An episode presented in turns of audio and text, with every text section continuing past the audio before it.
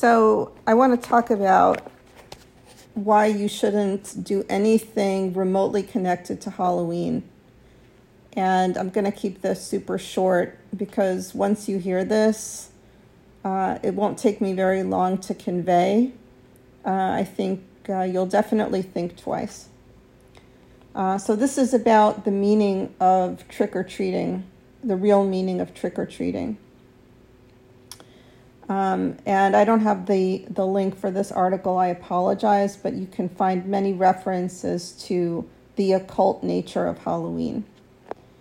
Um, it says here uh, October 31st, many children go from door to door calling trick or treat, and they don't know that the Druids um, practiced this as a ritual uh, in, in uh, many many years ago uh, in medieval times.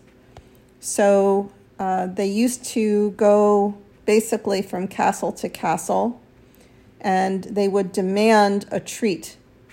But when they demanded the treat, the treat was for a young woman uh, to serve up as a human sacrifice. And uh, they wanted to use the young women in their uh, basically satanic rituals. And they threatened people that if they didn't give over a person, that they would sick the demons on them. Um, and so, if it says here that um, if they were happy uh, with the woman that they were provided, the woman being the treat, they would uh, put a candle in a jack o' lantern uh, the candle would be made of fat from human beings. And this is the sickness of these people. If they couldn't do what the Druids wanted or wouldn't do what the Druids wanted, then they would draw a hexagram, okay, on the front door. The Druids would draw a hexagram on the front door of the uh, family that refused.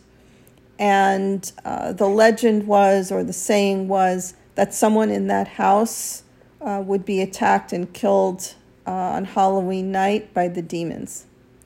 So, this is very, very scary stuff. And if you look at the sanitized versions, you'll hear that there were animal sacrifices and things like that. Um, but I have no reason to doubt this account.